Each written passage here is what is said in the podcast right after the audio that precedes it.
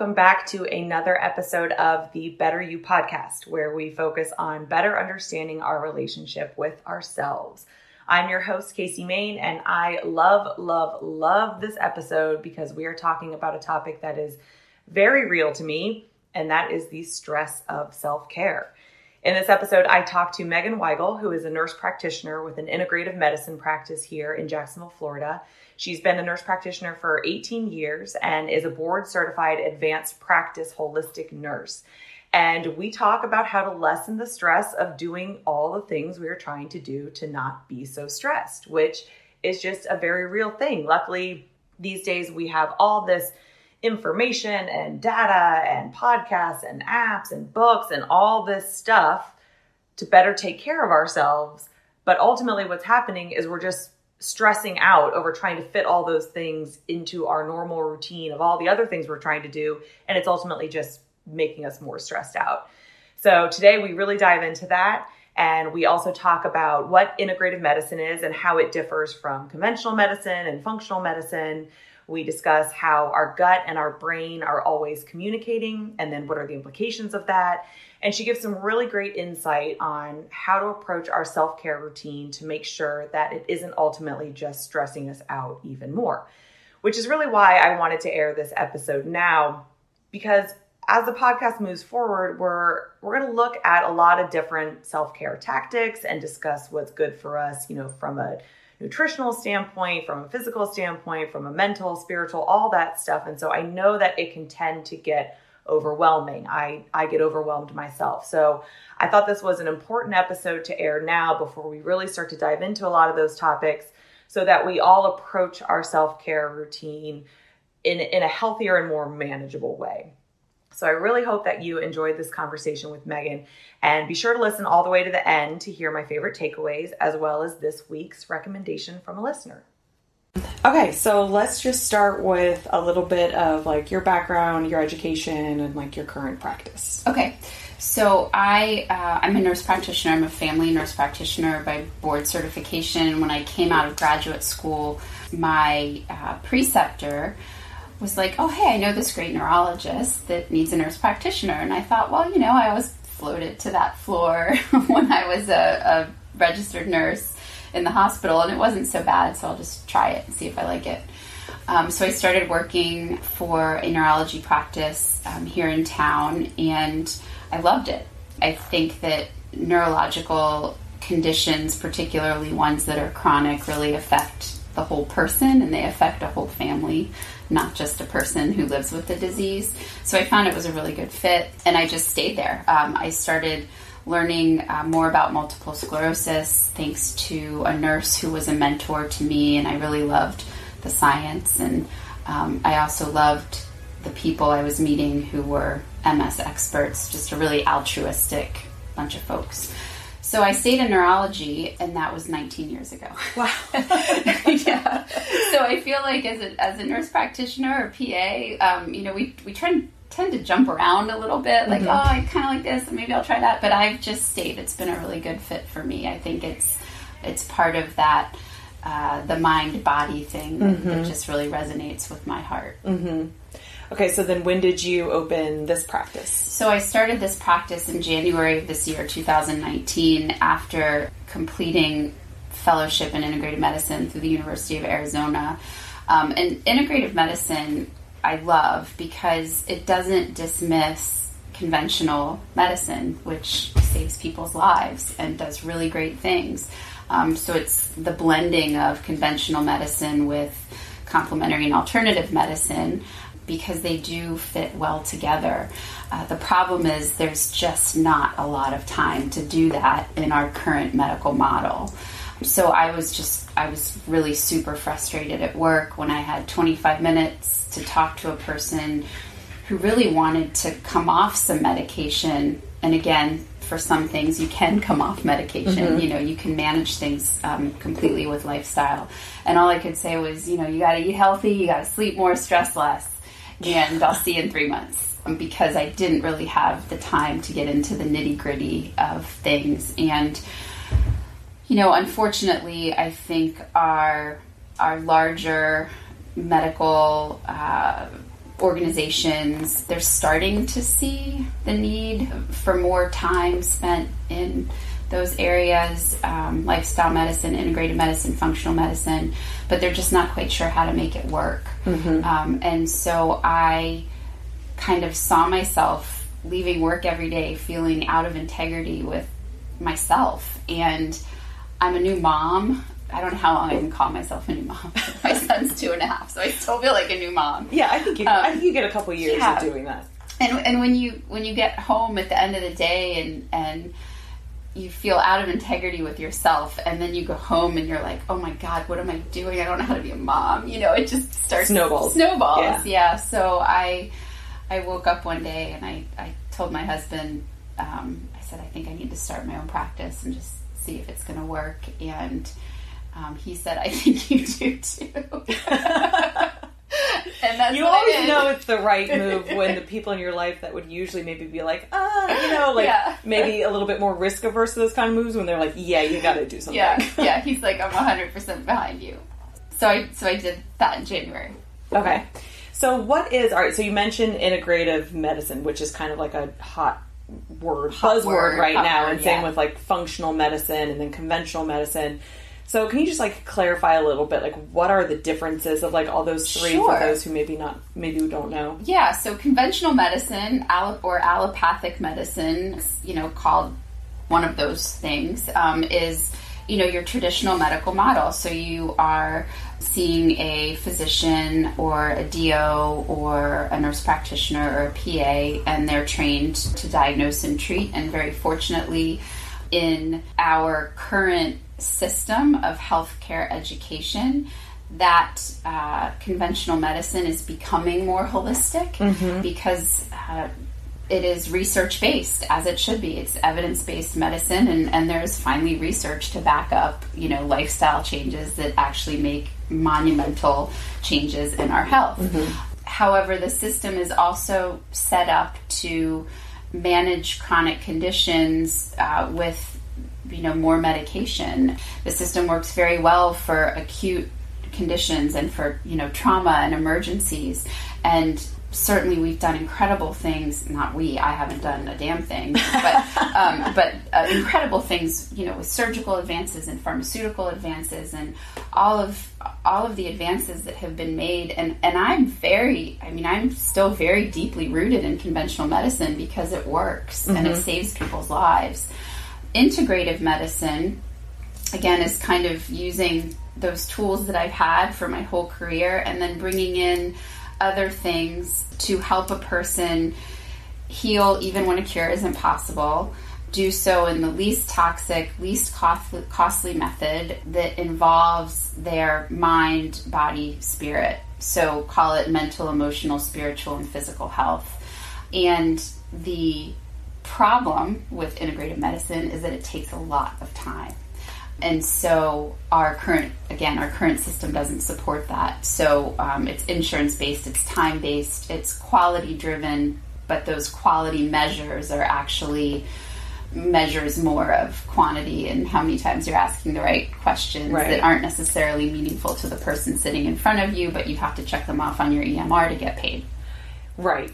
Which does, which has lent itself to this very fast pace. So, like Yeah. you said earlier, you don't have the time to have the conversations with the patient because you've got to see a certain number of patients for per you know day or Right. per hour or whatever, so that you can build on all the paperwork and all of that. Yeah. Okay, so you're saying integrative medicine is where we're tying in um, like plant medicine, Eastern stuff. Eastern, Okay. um, Eastern uh, beliefs um, like traditional Chinese medicine or Ayurveda, herbs and botanicals, mindfulness therapies, uh, movement of your body. I which I tend to like using the word movement now instead of exercise because I think there's a lot of psychological stuff wound up in exercise, nutritional changes, and you know really kind of bringing enjoyment in, into life as well like taking the focus away from like sickness to healing.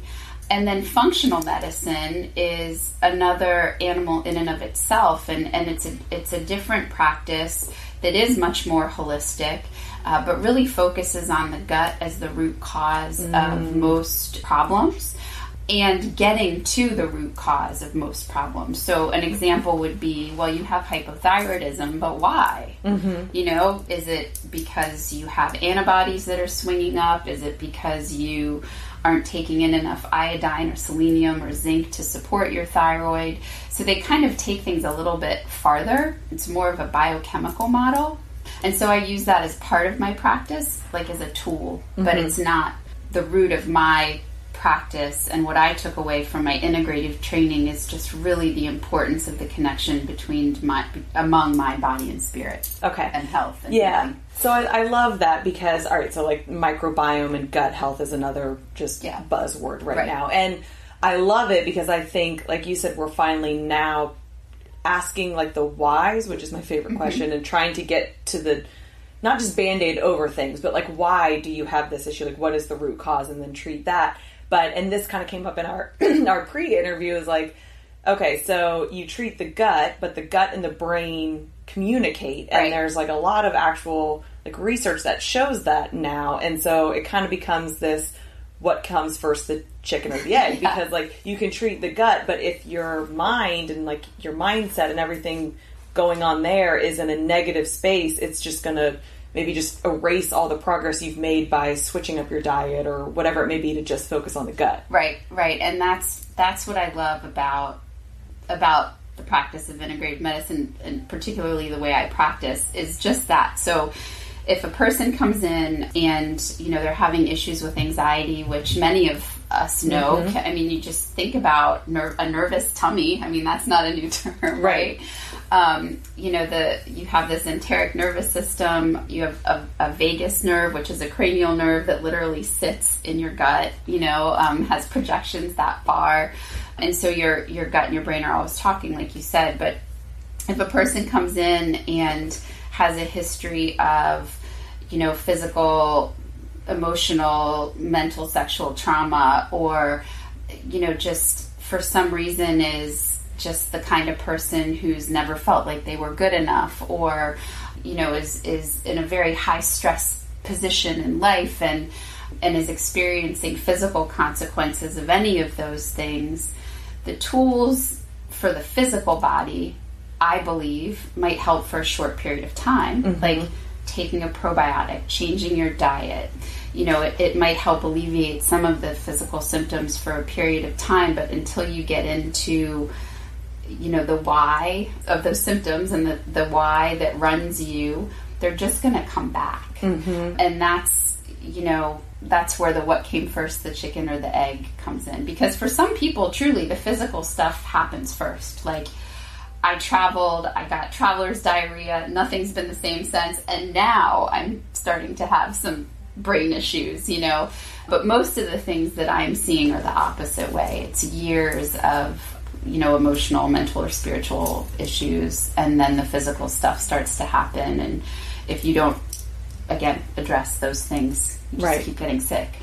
I don't know. This is where I think it gets tricky because can't then doesn't become like an endless cycle. So then, like the physical stuff kind of plays into your your your mental or your mindset or your oh, limiting beliefs sure. about yourself. So it's like if I thought like, oh, I'm not thin enough, and that's probably stressing me out and then I change my diet and work out like crazy and don't see the results and so then I get it's like it's like I just I'm repeating the same pattern and I'm I'm like furthering my own belief. Right. Right, exactly. And similarly, it is part of I, I mean in my own healing it's still a process, right? Because we're all on this oh, journey. Yeah. And, and I've been very blessed to not have any major medical problems. Most of mine, I'm sure my friends, family, and husband would agree are probably mental emotional problems. but again, long enough, they can, you know, lead to physical things. Mm-hmm. Like when you think about stress causing GI issues, when you think about the type A personality and cardiovascular disease, we now know, you know, prolonged exposure to stress changes the way our immune system works and, and, and maybe there's a tie with autoimmune diseases and you know, not just in the way that we used to think of with prolonged physiological stress or like this a major psychosocial stressor, but just like the daily pummeling that we do to ourselves and um, and you know, over decades. Like, what does that do to to our bodies? Right. And so then in today's world where we're a little bit more aware of you know, self work and self care and self love and, you know, the meditating and all that stuff. And we're starting to all realize, okay, lifestyle matters and, you know, nutrition and blah, blah, blah. It's like we have a new version of stress, which is like the stress of self care. Right. And so it's like we might think, oh, okay, I've got to do all this stuff to take care of my mind and my body. But then how much. Uh, Is it the same issue? It just looks different. Yeah, so I think it is actually, and I'm I am no guru. Like I am not. Um, I live a very normal. I don't know. I live a normal life. I do too much. You know, I'm high pressure on myself. And, and unfortunately, I love all the things that I do, so it's like hard to say no. But what I've recognized in here uh, in my new practice with seeing people is that there is this like stress of self care because there are so many things available to us to help us get better, help us live longer, help us feel well, help us be healthy, you know, help us be more mindful that you know, I, I recognize that some people are trying to do like 15 of those things in one day. And I think, girl, aren't you stressed out from trying not to be stressed out? I'm stressed out with you just telling me how many things you're going to do today Yeah. to try to slow down. I'm I'm definitely probably I'm raising my hand like I'm probably one of those one of those women. Not so much now, but because I think I realized like I'm taking this a little too far. Yeah, yeah. And maybe, you know, it's an American problem, I think. Part of mm-hmm. it may be. But unless that's what you're doing for your job, you know, it can become pretty stressful mm-hmm. to, you know, take care of a family of however many you are. And maybe it's, you know, you and animals, not other people, but you still have things to do, a job to go to, bills to pay, and you're trying to get up in the morning and, you know, work out and drink your lemon water and meditate for 15 to 30 minutes and then write down 10 things you're grateful for and then say your prayers and then go to work and then eat your lunch mindfully. Make sure you get outside for a walk and then come home and make sure that you like sit outside and breathe in the sunshine and just take a little leisurely bike ride. Like, aren't you so tired right now? I'm tired just just thinking of all of that. Yeah. so so I actually am you know I'm trying to work with people to help them just kind of dial it back a little mm-hmm. bit because all of that is stressful mm-hmm. and it all it you know it, it wears it wears you down and I think the ultimate goal as I see it for you know mindfulness stress reduction is joy mm-hmm. and when you start piling all those things on and they become to dos, they become have to dos instead of mm-hmm. want to dos, then you take the joy out of it. And once you take the joy out of it, what's the point? Okay, so I I love that and I agree with that, but but then the other side of my brain is saying, okay, well, let's say something like meditation. Mm-hmm. Um, you know, most schools of thought on meditation is like when you start to do it, it's difficult. It can be a little Yes. bit uncomfortable at first. So it's like, how do you tell the difference between, okay, I'm going to push through kind of this lack of joy almost of doing this Right. activity because I recognize that once it becomes more of a practice in the long run, it's going to Yes. pay off versus stressing out over trying to meditate every day. I think that's actually that's a really good point. So um, one of the coolest things I learned about meditation is it's the practice of beginning again.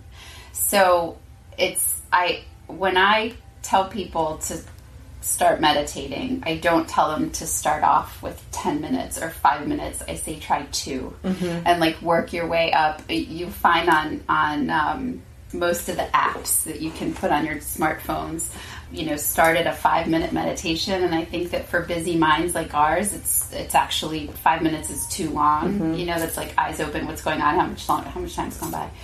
But I think whatever practice it is you pick, you do have to stick with it through that uncomfortable part. Mm-hmm. That uncomfortable part is really part of the learning experience.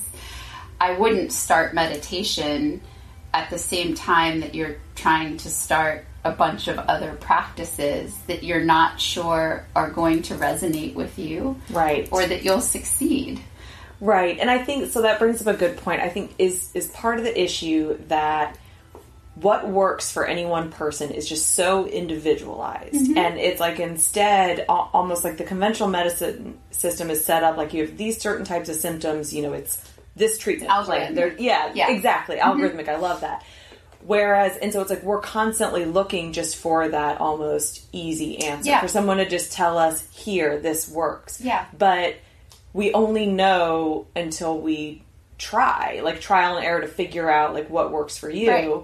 And like and i i'm definitely kind of fallen the type of person that's like oh i'm gonna try to change up my whole lifestyle and add in like four or five of these things at one time and then probably ultimately give up on them because to your point like i don't know what resonates with me. What resonates with you. Yeah i, I think yeah so so people will come in here and they they want me to tell them what's best for them right? And so i give them a very really comprehensive note um, that goes through lifestyle changes that includes nutrition, exercise, sleep, traditional medical things that may be beneficial as part of the evaluation, functional medicine things, uh, traditional Chinese medicine or Ayurvedic recommendations to see other providers because I'm not a practitioner. And then mindfulness uh, based therapies like meditation or, or mindfulness practices. And then do you need to go to massage, see an acupuncturist, see an energy healer, do Reiki, like all of these things. And people will be like, okay, I signed up for all these appointments. And yeah. I'm like, no, oh goodness, I didn't counsel you well enough to tell you to just like, let's start with the one that resonates the most mm-hmm. with you. Because frankly, for some of these things, we're never going to have enough evidence to say that they work or help or right. you know um, change the course of a person's life or symptoms. It's just so subjective. A lot of it's subjective, and some of it's not. I mean, I feel pretty certain that if if we could get funding to do a double-blind placebo-controlled study with you know 2000 people looking at the benefits of reiki or of you know energy healing that there would be benefits on the back end mm-hmm but we, are not going to do. Nobody's going to fund that, you know. Right, but isn't it all? But isn't it also still subjective in terms of kind of going back to that? You know, our brains and our bodies are constantly talking. So it's like if we're I don't know if we're not open minded yes. to some of these therapies, yeah, and it's like we're blocking them out. Absolutely. I mean, I firmly believe that. I mean, with people looking at uh, mindfulness based therapies or some of the more energetic healing modalities, you really have to be open to something mm-hmm. like that for it to work. And so there is a big subjective component to it. When, when you talk when we talk about meditation, there's plenty of data to show that you know certain types of meditation for certain lengths of time say this is your practice for months do change they change the brain you mm-hmm. know in better ways so we know that a lot of these practices work but for for some people we know they work just because that person says they do you know like just because i feel better i have more energy i can think more clearly um, i'm not anxious i'm not depressed my tummy's calmed down you know whatever right. it might be so you kind of do have to start with the one that you're gonna stick with. I mean, I, I have a little questionnaire that asks people what they're most likely to do. And if someone says, I'm not likely to change my diet, well, guess what? We're not starting there. Right. You know, because I know you're not going to, you know, it's not going to work for you. Yeah.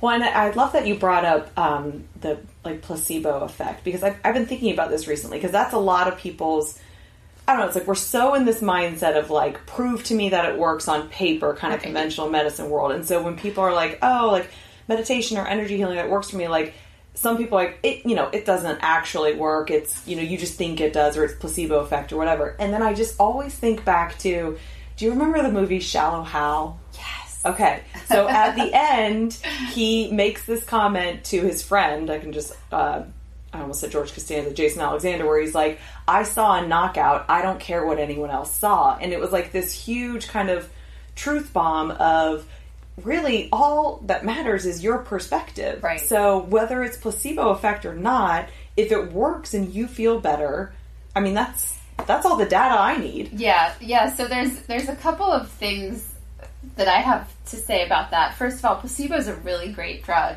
It's like it's really cheap.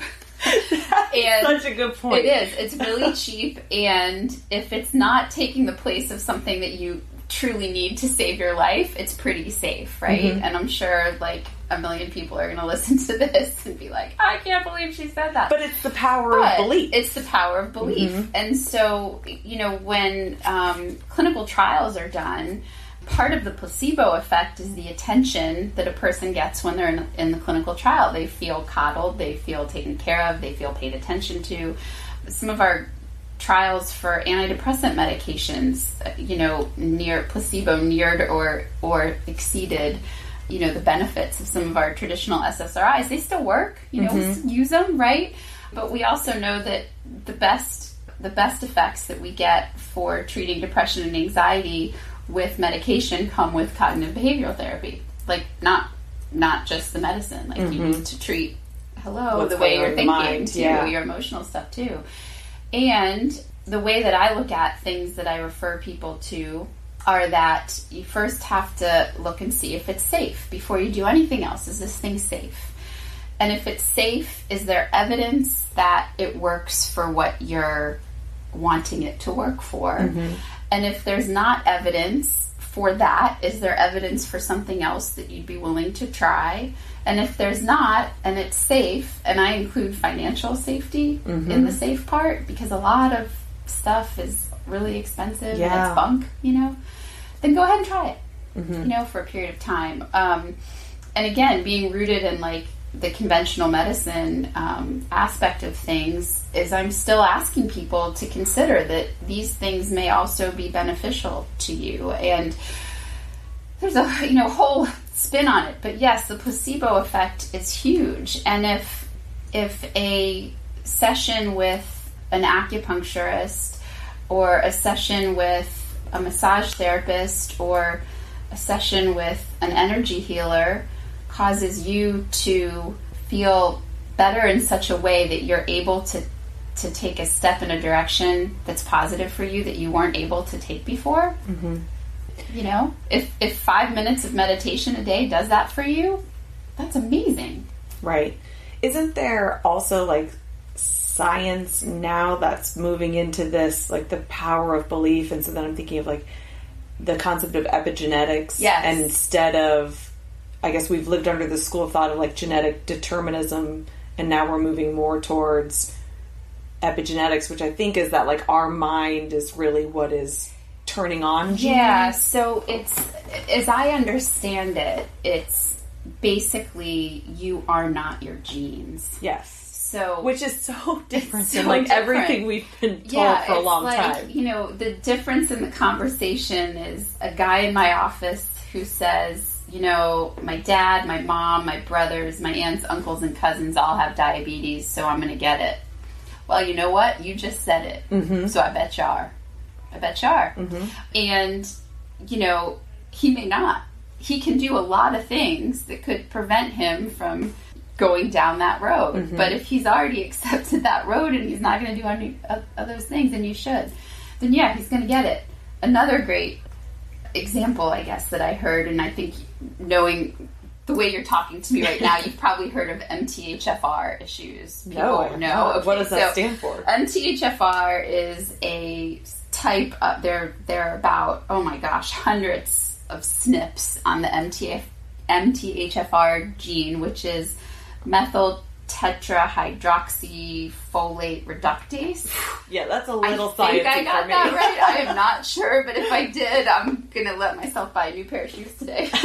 um, but that gene, uh, the quote that I heard was from a well-known person in the functional medicine world whose name I don't remember, but he says that that single gene has caused more anxiety than, you know, pretty much many other things in the past decade has caused more anxiety for people because, oh, I have, you get 23andMe, um, you send it off to the yeah. MTHFR people, they print out this 60 page document with how many copies of genes that you have that make them work wrong. But just because you have them doesn't mean they're going to manifest themselves in your body. Yes. Now, if you have them and you have all of these other things like exposure to toxins and your diet really sucks and you never sleep and you're super, sure, they're going to turn themselves on, just like, you know, this guy's diabetes gene if Yes. he sits around and sucks on donuts all day. Yes.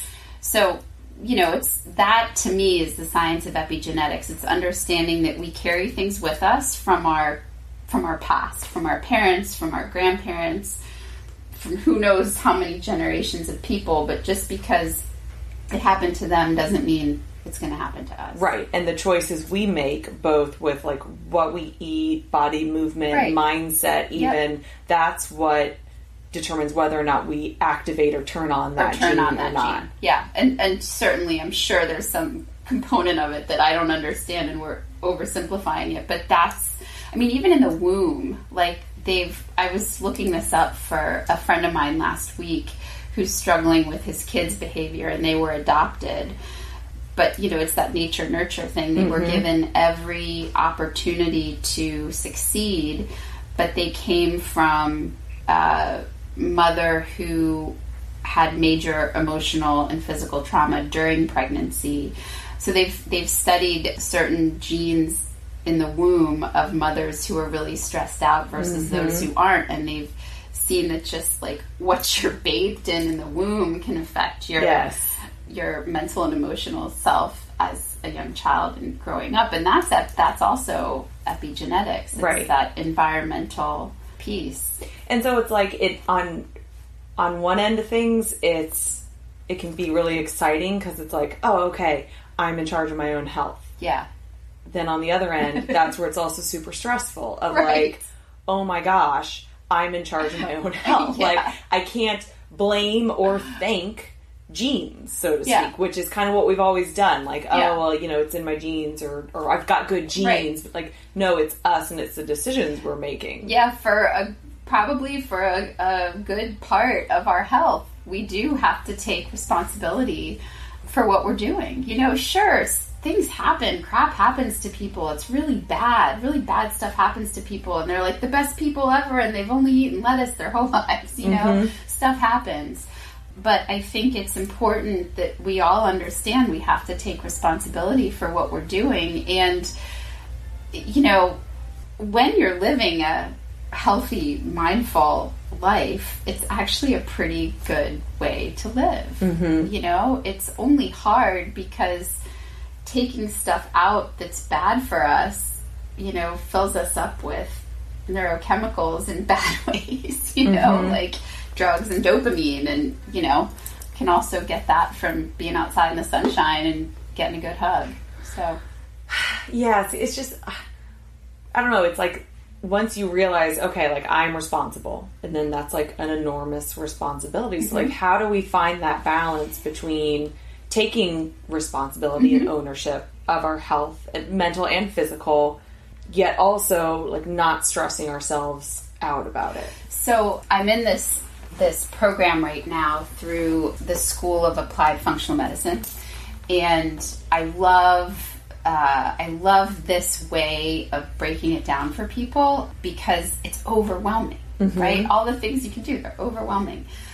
So the the algorithm that they give is maximize, minimize, prioritize. So what are you already doing that you enjoy that you can maximize in your life? what are you doing that is not really good for you that you can mm-hmm. take out?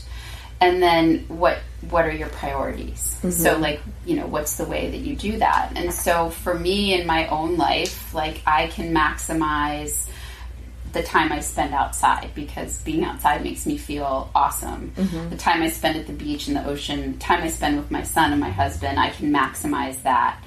I can minimize um, the use of alcohol, sugar, and you know shopping to fill myself up when I feel stressed out or confused or mm-hmm. empty. And it's once you like see it written down like that, it's pretty easy for me to set priorities every day. Mm-hmm.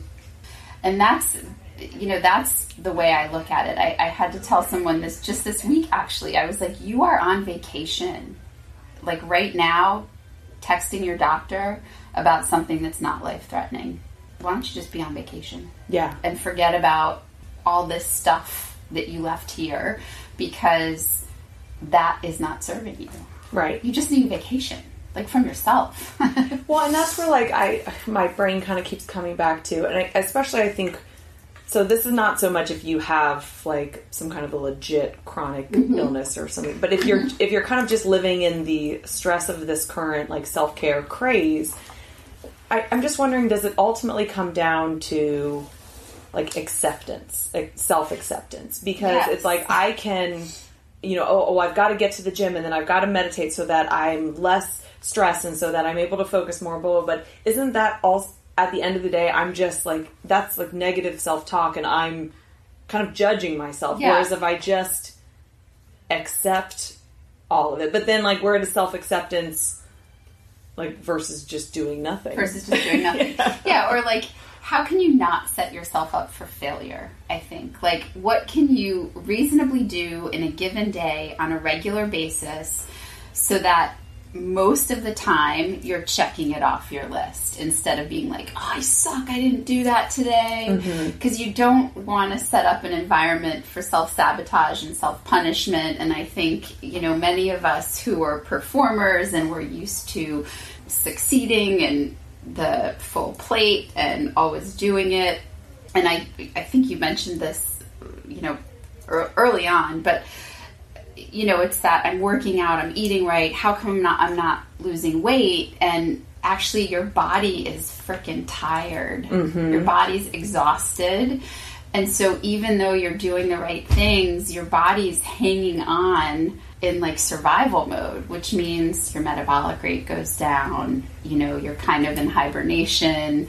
And so once you kind of relax in your the stress of self-care or the stress of I'm getting older and my hormones aren't working as right, so I'm going to totally beat up my body because I can't yeah. lose weight. Which is like where I am right now. Well, that's um, where I am kind of too, and that's where I think it's and I recognize I've said this a million times. Like I tend to be an all or nothing person, yeah. and I think that really ultimately what I'm here to learn in this life is like where is the middle? Like yeah. where is the where balance? Is the middle? Because like I will even okay. So even if I tried to go down the oh okay. I've been working out very consistently and my body feels tired. I'm sore. I'm just, I've been working hard. Like I'm, my mind is sore. So I'm gonna give myself a rest.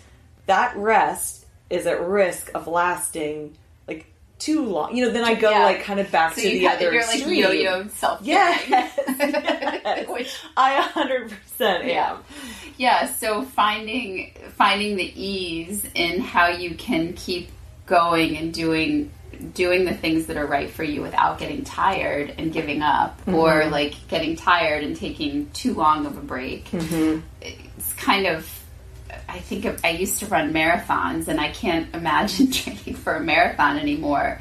But I can imagine, you know, running three miles a few days a week, mm-hmm. um, and I can imagine that makes me feel productive. Mm-hmm. But I had to let go of it doesn't count unless I'm running a half marathon every Saturday.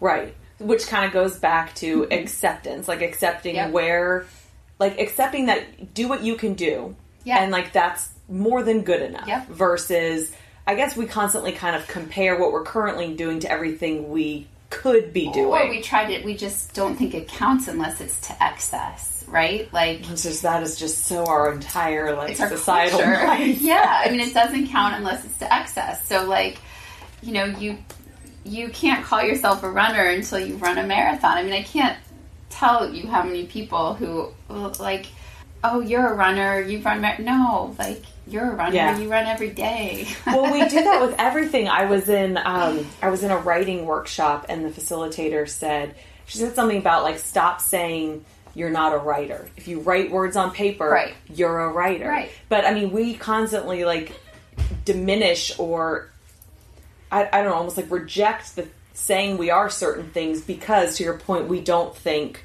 we're doing it enough, right. or we haven't, I guess, reached this certain level of success to claim that as part of who we are. Right. And, and I, I mean, I struggle with that every day. Mm-hmm. So it's like, you know, people compliment me on what I'm doing, and I'm like, oh no, no, no. I'm like, you know, we immediately diminish, that, right? Yeah.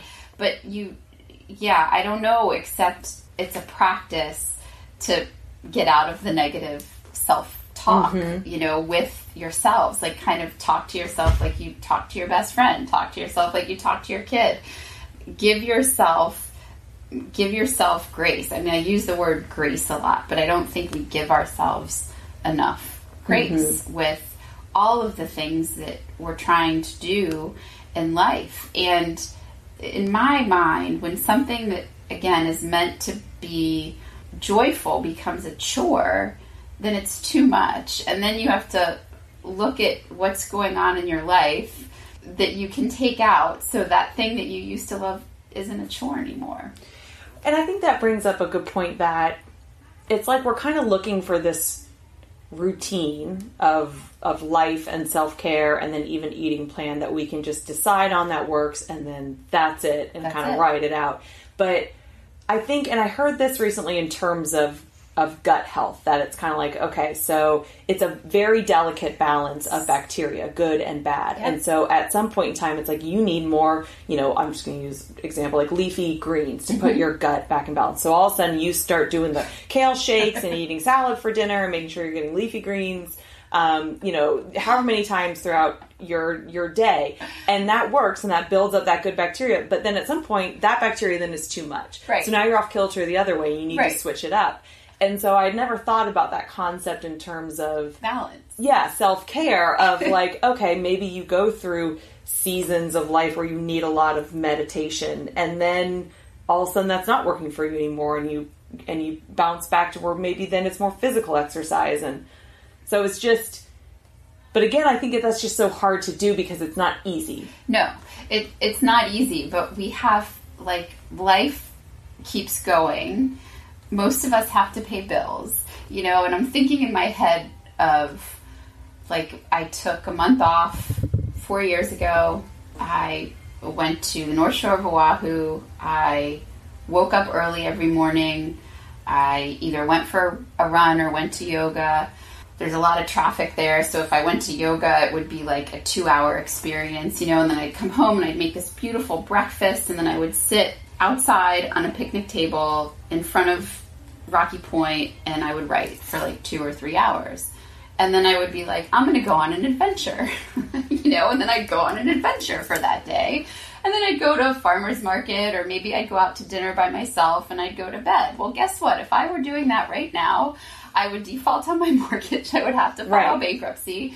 Um, and I, I couldn't pay for my health insurance. Right. So there's like, you know, there's seasons of life, right? So right now I consider myself to be successful if I get in at least 20 minutes of exercise most days of the week and I sit down and shut up for three minutes a day and close my eyes mm. and hug my kid as many times as possible. And that's, I mean, I never ever thought that I would ever get to the point where I could say that. Like, it almost brings tears to my eyes because if I look at that on paper, it doesn't look like I did anything. I disagree, but but you know, but but that is you're doing exactly what you just said is like you're giving yourself grace. Yeah. Of, you know, you're not unfortunately you're not still like just on an island where you can just you can do whatever you want to do. Um, I mean, you're not running the marathons and all that stuff, but like where you are in your life is a different type of wonderful. And right. so, you know, you've got a, a young son and like that, you know, that's going to tilt the scales a little bit. So So that's that's the prioritized mm-hmm. part, right? Like the, just this morning I was talking to my husband and and I was thinking like what could I take out of my life right now that would bring my family life into better balance and have that be the first priority because I actually do want to be home. I'm kind of old fashioned. Like I do want to be home cooking nice meals for my family. I do want to make like crafty things for Halloween, you yeah. know? But instead, I'm like up late at night looking at MRIs and trying to figure out what's the next training that I want to do and the next certification I want to do. And do I really need that? That's just like that negative self talk of constantly trying to have to prove the next thing to myself or other people. Mm-hmm. Um, and so it's just this constant reminder. So I love okay, so I love that I just I had a little aha moment of kind of how this fits together is that um, you know, maximize, remove, prioritize. And like once you kind of do that little exercise and know what your priorities are, that probably helps with the justifications of some of the what you want to remove. Right. And then maybe it's easier to give yourself grace with that by recognizing it's just for this season. Yeah. This is what the scales look like for this season of life. It doesn't mean forever. Yeah. And so like this is what'll work now and I'll reevaluate, you know, whenever I feel Yep. I need to reevaluate. Yeah, I totally just got goosebumps, so that's Okay. right. All right. yeah, I mean, be- and this season, like, a season might just be like a month. Yeah. You know, just depending on how a life is in flux or, you know, the age of a child or maybe you got a puppy. You know what I mean? Yeah. It might just be a month or three months or a season might be a while. Mm-hmm. You know, but I, I even think, you know, within that season, if you start to make positive changes for yourself and you stop the negative self talk, I just think doors start to open that you didn't know were possible. I, I completely agree. Yeah. Oh, I love it. Okay, so what advice would you give just kind of your your average individual who is feeling the stress of trying to find time for self-care or their self-care routine or you know again like no major health issues but just they feel like they're trying to fit a lot in and they're not able to and then they're kind of beating themselves up up about that. Like what would you say is kind of just i'm big on like the first step. Like the first step First they step. need to do. You know, I would probably make a list of all the things that you're trying to do and I would pick the one that that you enjoy doing the most even if you don't think for whatever reason that it's the most effective one. Mm-hmm. And that's the one that I would do. And I would just implement that for you know 3 weeks make it stick what how many days to create a new habit at 21 21, 28 I think, something like yeah. that. Um, but I would pick the one that brings you the most joy versus the one that you think you should be doing. yes. Ah okay so choose joy. Choose joy. Yeah, I mean, I I have I've done some um, you know some of those courses with I guess life coaches, um, and you kind of at the end of them you create a manifesto, right? And so what's always come up for me is ease. I try to do everything the hard way and joy. And so I have this little you know piece of paper in my bathroom that says create joy and ease mm. and it's still like it's still a hard thing to mm-hmm. do mm-hmm. is to give yourself that gift every day like what would make me happier to you know put my son in the stroller and you know go for a, excuse me a 5k run or to throw him in the trailer and get on the beach cruiser and go play in the sand Yeah. well the latter would Yeah. make me so much happier but how often do i choose that right because you, You feel know? like you quote unquote should Should do the other do the other. So you just have to you have to choose joy. Ah, I love that. Okay, that was the perfect note like to end on.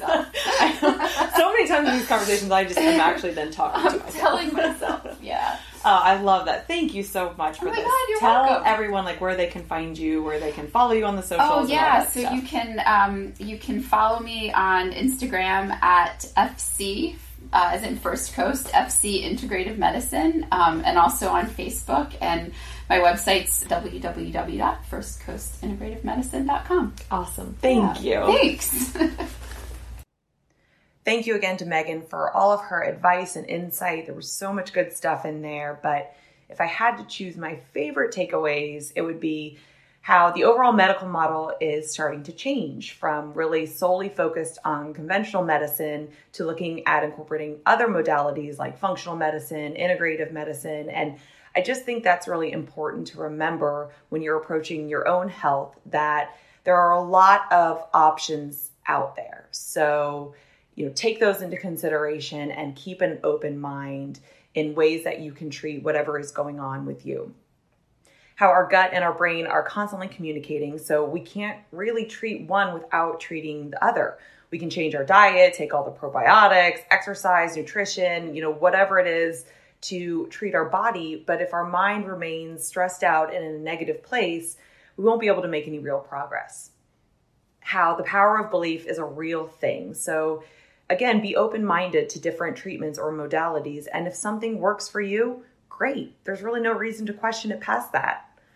And I love the exercise of maximize, minimize, and prioritize when it comes to how you spend your time while recognizing that there are different seasons of life. So your priorities now might shift, you know, next month, next year, next five years, and that's all okay. Give yourself grace in that process of figuring all of that out.